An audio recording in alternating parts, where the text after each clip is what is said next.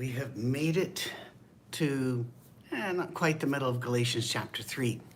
This is an amazing book. If you're just joining us, let's catch you up with the plot. We are doing the books of the New Testament in the order they were written and having a great time, grand time.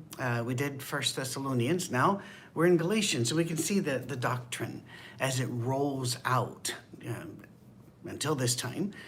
The scriptures, and by the way, every time these books refer to the scriptures, they're referring to what you and I would call the Old Testament, because obviously these books are being written or will be written. And so all the scriptures these people have, those of them that have any access at all, will be the Old Testament scriptures. So how do we deal with the new books coming?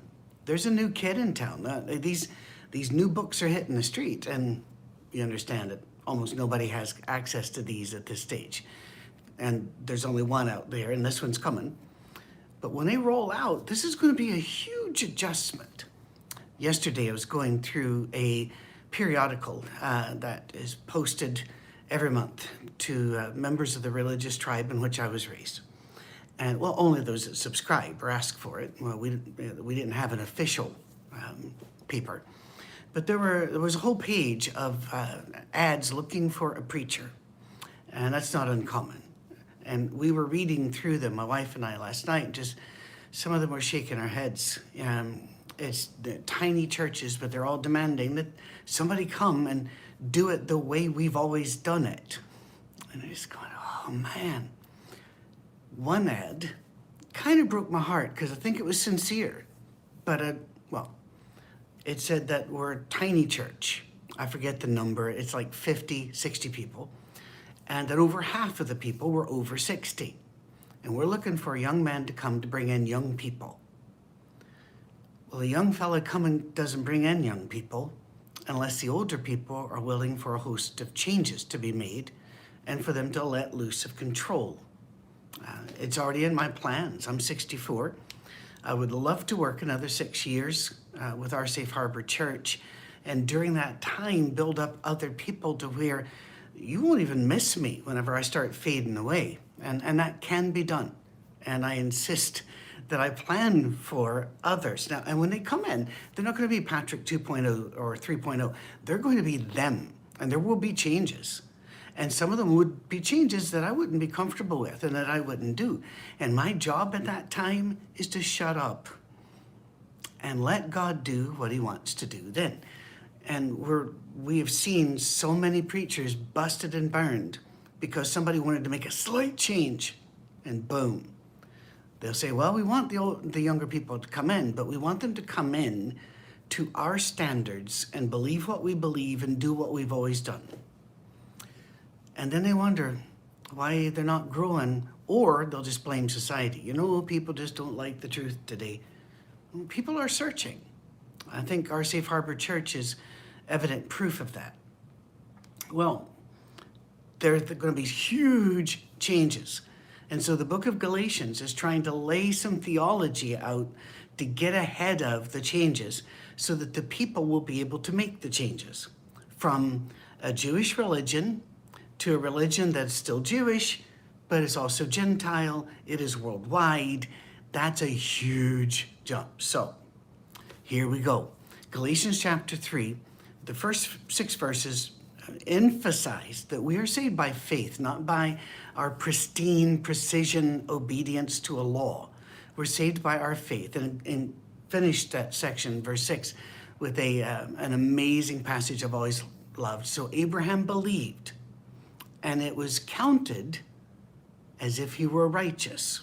In the older versions, it was imputed unto him as righteousness. And since most people don't use the word imputed anymore, more of the modern versions are trying to get that flavor. He believed, so God considered him righteous. Same way that my grands love me, so I consider them perfect. It doesn't matter that the chairs are sticky after they leave. It doesn't matter there are handprints or that I'm stepping on random Hot Wheels cars or Legos. That doesn't matter. They love me, so perfection is imputed unto them. Well, if I can love my grands that much, God can love you a lot more because he's better at the love business than I am. Galatians chapter 3 then. Let's get the theology laid out. Starting in verse 7, understand then that those who have faith are children of Abraham. I mean, that was a whole bragging point that the Jews would use. It was we are children of Abraham. And Paul here is saying anybody who believes in Jesus as the Son of God is a child of Abraham. This was a hammer blow to the forehead. This was an electric charge. This was terrifying. But Paul's trying to let them see God did not come to the planet to save one body of people. He loves those people, and he will always love those people. And his love for them will not be lessened. It's kind of like when mom and dad come to the little kid and say, once you start thinking happy thoughts about having a little brother or a little sister, and they'll even frame it a different way, you're going to be a big brother, you're going to be a big sister. Paul's having to do the same thing because God is going to be adopting a lot of people. You might even look upon it in storytelling ways as there's this river is going to be joined by another river, but God planned that. And now you're all going to be in the same river commingling with each other because all of you are loved by God. You know, that's a beautiful thing, but it's also highly offensive if you're used to being an exclusive group and you have standards and law, and these people coming in just have faith. How are we going to work with this? Well, Paul's got to help them understand what happens to the law and what the law's there for. And this brave new world we find ourselves in the first century. So we go, Scripture foresaw that God would justify the Gentiles by faith and announce the gospel in advance to Abraham, all nations will be blessed through you. And he did. Most of the Jews believed that meant that the Jews would be doing so much good work that the world would eventually be blessed through them. And God was actually aiming higher, and that he wanted the Jews and the Gentiles to all be brought under one umbrella of faith, and that blesses the entire world. Plus, the whole world was blessed by the Jews in another major way, and I probably should have mentioned it first. Jesus. Jesus was a Jew. He was born in Jewish families. He had Jewish genetics, if we ever checked it, which we can't. He took his body with him, so we can't do that. But if we did, it'd be Jewish. And so through Jesus, yes, the entire world is blessed. Moving on, we really would like to finish Galatians, wouldn't we? But it's not gonna be today, and probably not gonna be next week. And please stay tuned at the very end. I'm gonna tell you about some things we're planning that I think you're gonna like, and I would really like for you to tune into. All nations will be blessed for you. So those who rely on faith are blessed along with Abraham, a man of faith. We have a faith story, and we're building a faith river, and all of these tributaries and streams and rivers that are coming into it are all integral to this story of faith. And so you look around and you see different churches and you're going, oh, I'm not. They're all rivers of faith. Let's trust God here. Let's trust the love of God, and let's trust that he will accept others as he has accepted us through faith, not by law and perfection. That's the whole point of Galatians. It is amazing what we do to Galatians to miss that point. It goes, for all who rely on the works of the law are under a curse. What? As it is written, cursed is everyone who does not continue. Oh, who does not continue to do everything written in the book of the law.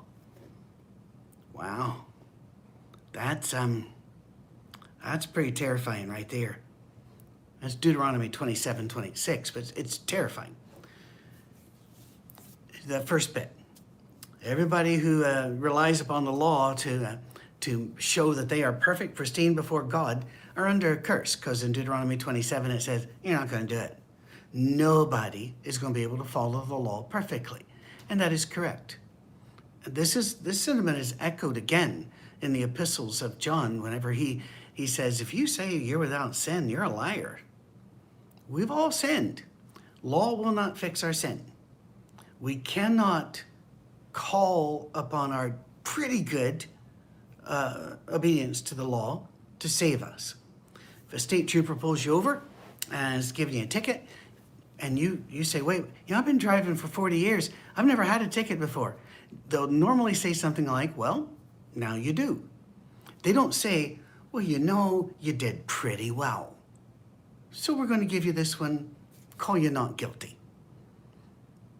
You can't even, if they say, we caught you going 20 miles over the limit, you can't say, but I was going 20 miles under the limit yesterday. So on average, doesn't work. And it doesn't work with anything. If you go to the bank and say, I didn't pay my mortgage this week, but I've been paying it really, really well, so I think we can all agree just to skip this. No. Law is there to show us something. This is how you should behave, and you're not measuring up. That's what law really does. Clearly, no one who relies on the law, this is verse 11, is justified before God because the righteous will live by faith. Now, Paul does this, and at times it can get a little head-snappingly confusing. No one is justified by law because, and you expect him then to make a series of logic statements, but instead he grabs a quotation out of Habakkuk. If you're looking in the Old Testament, it looks like Habakkuk, but he's looking for Habakkuk in chapter 2 and verse 4, just grabs that righteous people live by faith. By the way, James, the brother of Christ, used the same passage. It seems to be a massively important sentence if it keeps showing up in the early books like this. The righteous live by faith. In verse 12, the law is not based on faith.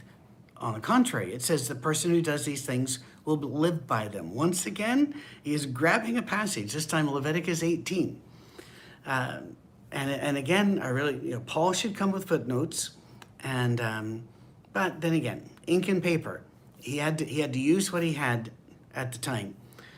Christ redeemed us from the curse of the law by becoming a curse for us. For it is written, "Cursed is everyone who is hung on a pole." Some versions say hung on a tree. It's the same concept, Deuteronomy 21. He redeemed us in order that the blessing given to Abraham might come to the Gentiles through Christ Jesus, so that by faith we might receive the promise of the Spirit. Now, this is a very elaborate and elegant phrasing, and I'm not going to get into the deep theology here, although it is possible that one of the links on our website, oursafeharbor.com. If you've not gone there, please go there. You'll see links to talks by Jack Abels. You'll see links to talks, classes by Moret Jorgensen. And I think Moret would do a really good job with this passage. And I think she would do an excellent unfolding, a gentle unfolding of this. That's not our job here today with me. We're doing flyovers of these. So you can go very, very deep. But here's the point. God's bringing in another river. Jewish people, you really didn't get here by faith. By obedience to the law, because none of you kept it perfectly. And we can all agree that that's not because they're Jews, it's because they're people. And people don't keep law perfectly, even when they really, really, really, really, really try. So, since faith brought you this way, God's bringing other people in through faith. They're not going to have the law that you had. They're not going to have all of that background that you had. Things are going to be different. It's that same talk you're having with your 4-year-old when mama's pregnant again. He's going to use an example. Brothers and sisters, verse 15, let me take an example from everyday life. Just as no one can set aside or add to a human covenant that's been duly established, so it is in this case, like your mortgage, right? The promises were spoken to Abraham and to his seed. The scripture does not say, and to seeds, meaning many people, but to you and your seed, meaning one person who is Christ. What I mean is this. The law, introduced 430 years ago, does not set aside the covenant previously established by God and thus do away with the promise.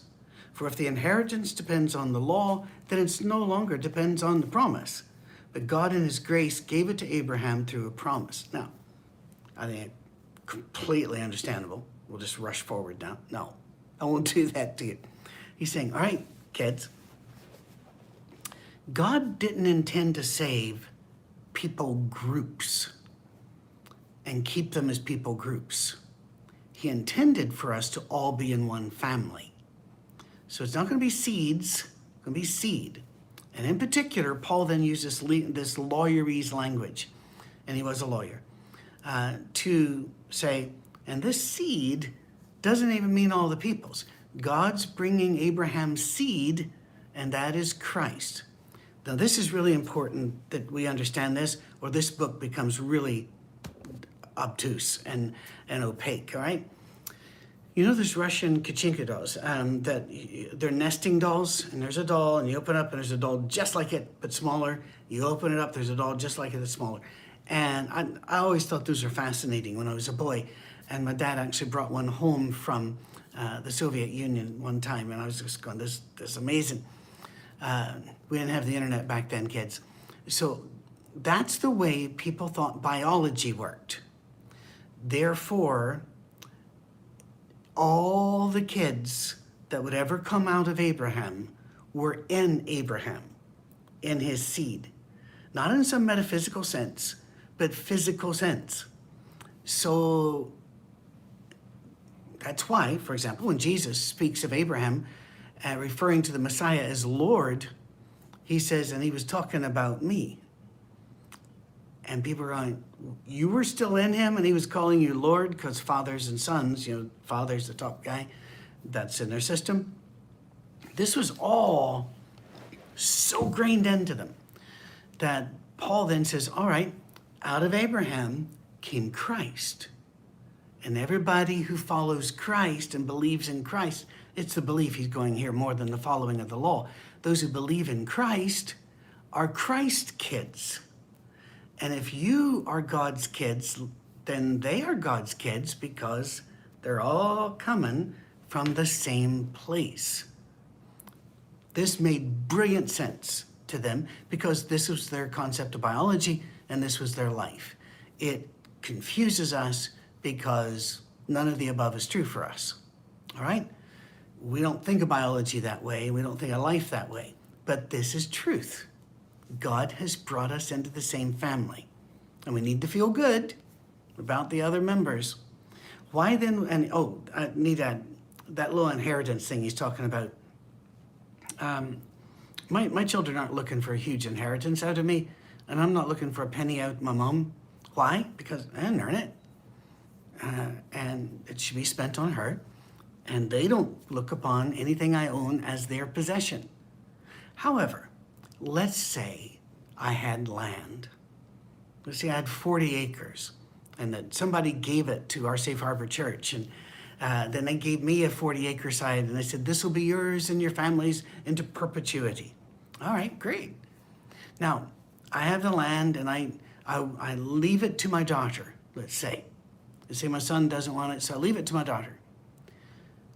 As I read in the will, there are not going to be a bunch of codicils added to the end of, and he died, and the land is now yours, Kyra, if, did you behave? You've been going to church regularly? You've been doing nice things? No, he says an inheritance is a promise, and the promise was made before the law.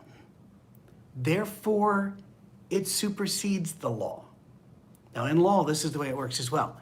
Once you have a law, then we have to look back for precedent.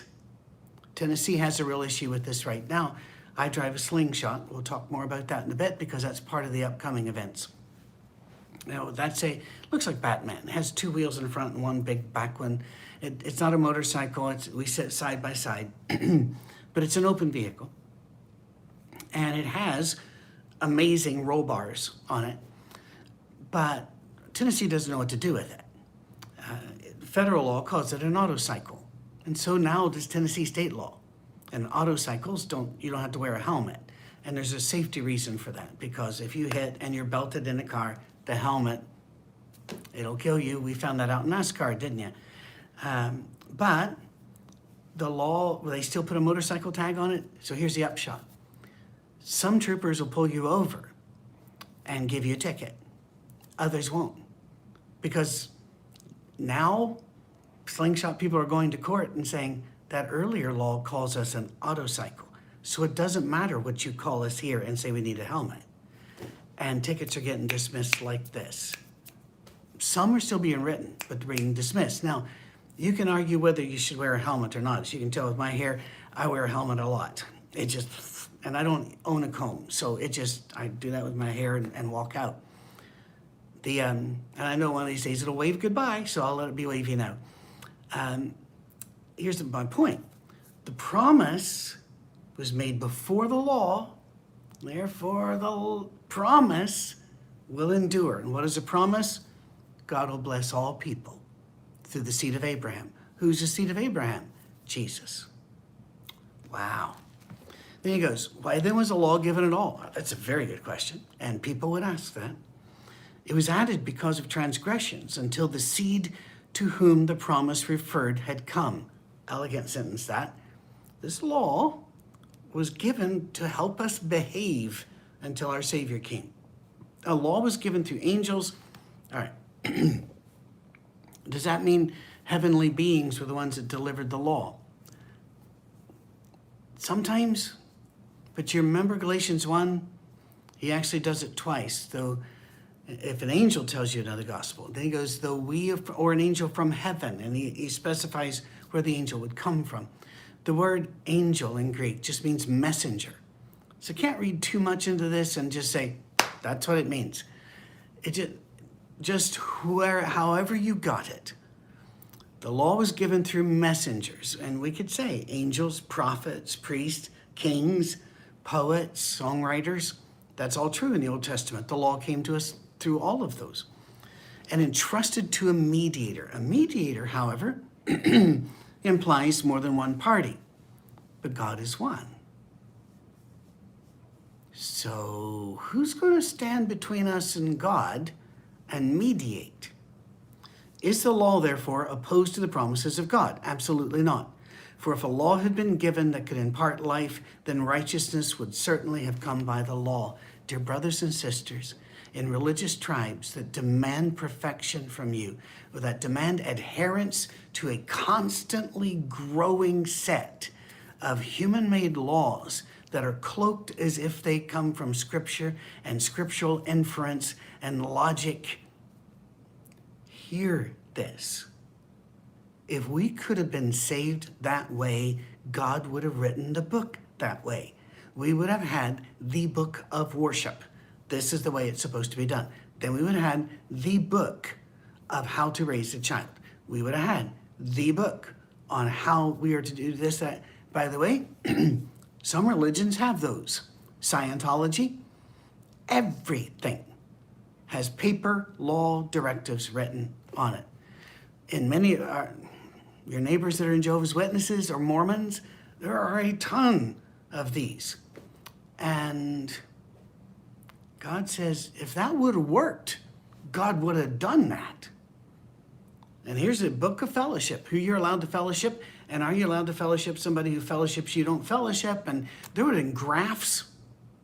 God didn't write the book that way.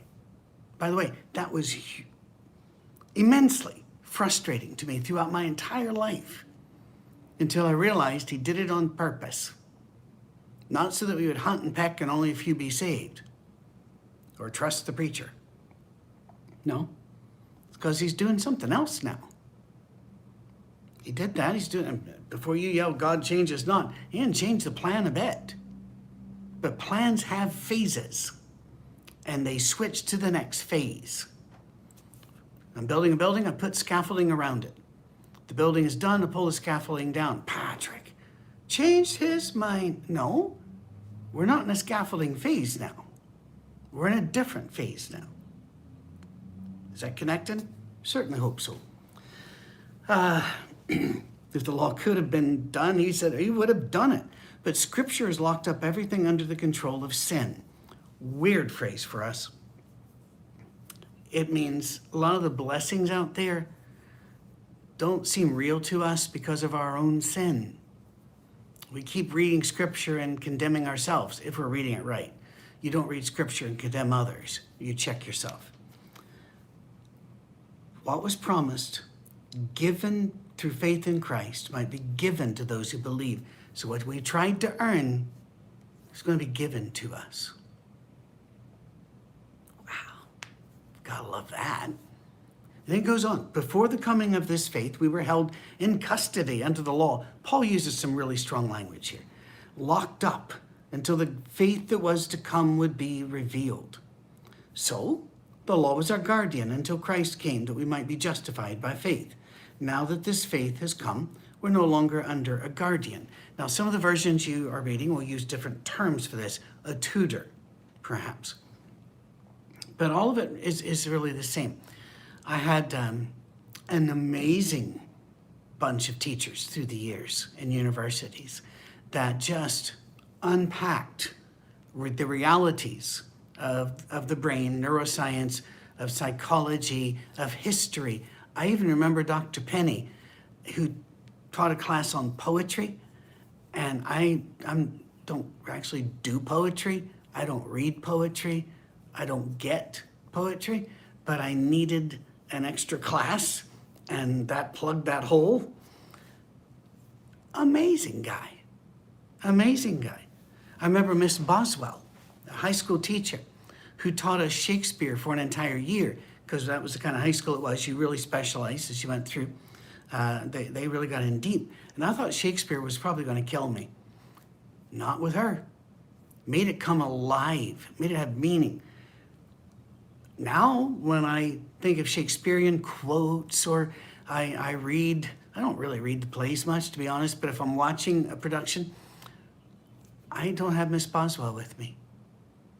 Last week in church, Sharon Fields read a poem for us that she'd written.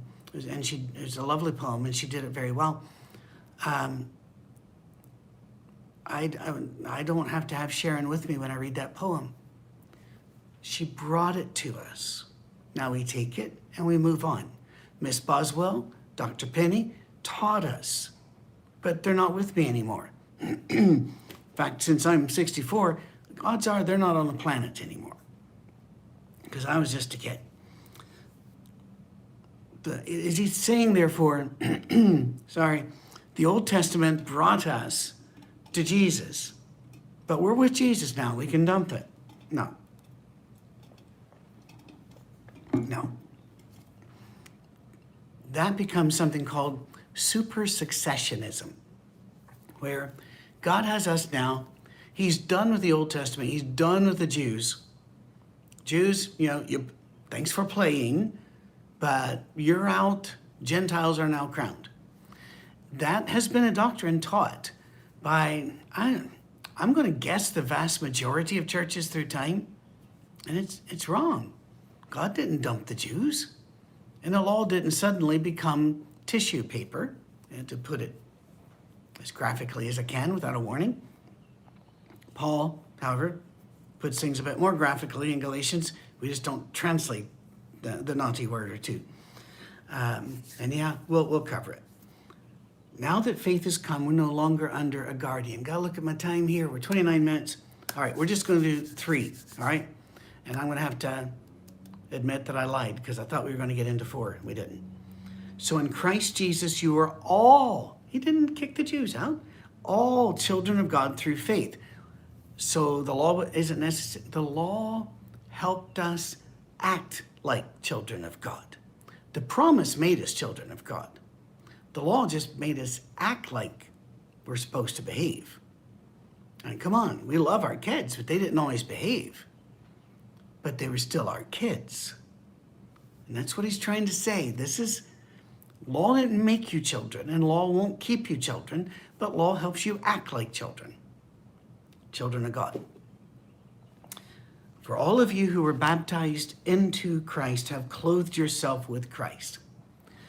Well, I love my grands for so many reasons, but one of the reasons is I see my kids in them. They've clothed themselves. They remind me of the kids. God looks at us and he sees Jesus. He didn't see all the dirt in Patrick's life. He didn't see all the issues in Patrick's life. He didn't see all of the failures of faith and practice in Patrick's life. He sees his son.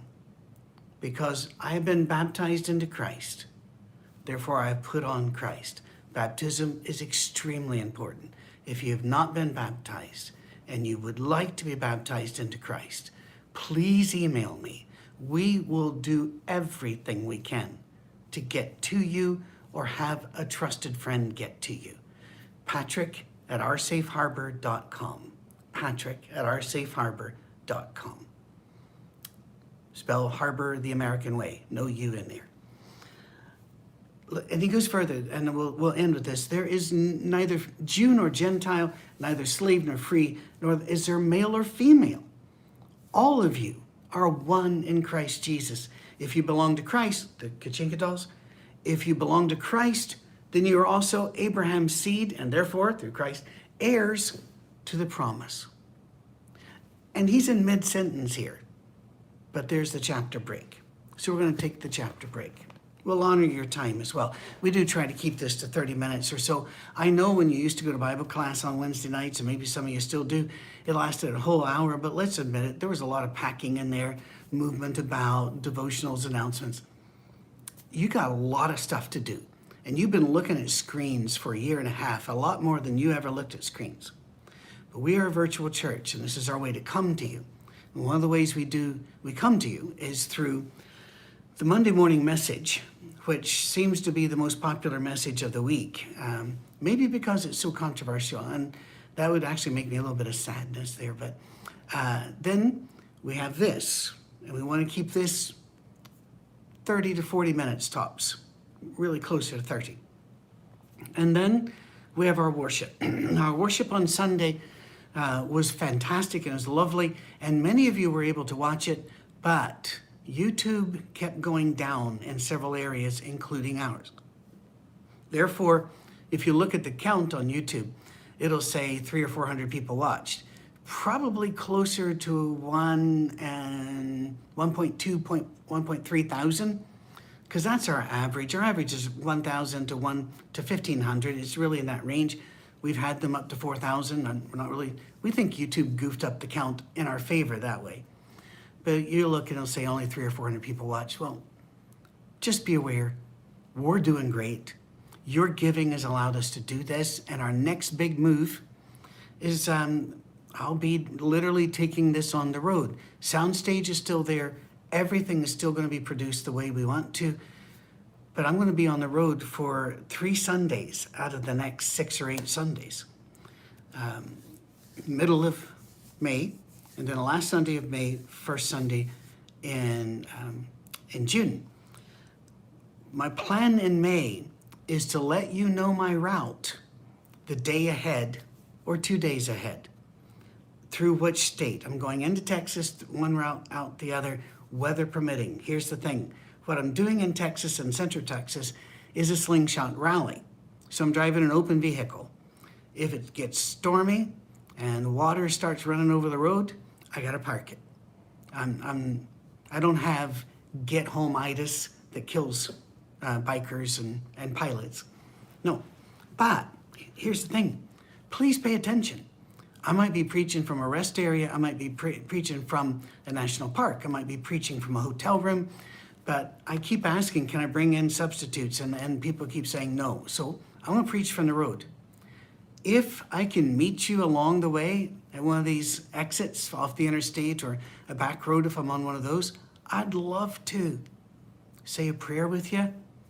You can have coffee, I'll have Diet Coke or something.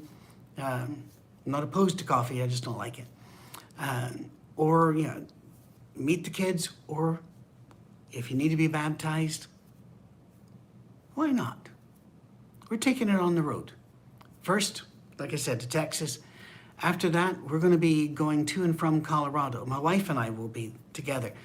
In a Slingshot, she's not going to be there, but she will fly and meet me in Texas, all right? We're doing that because I don't want to be divorced.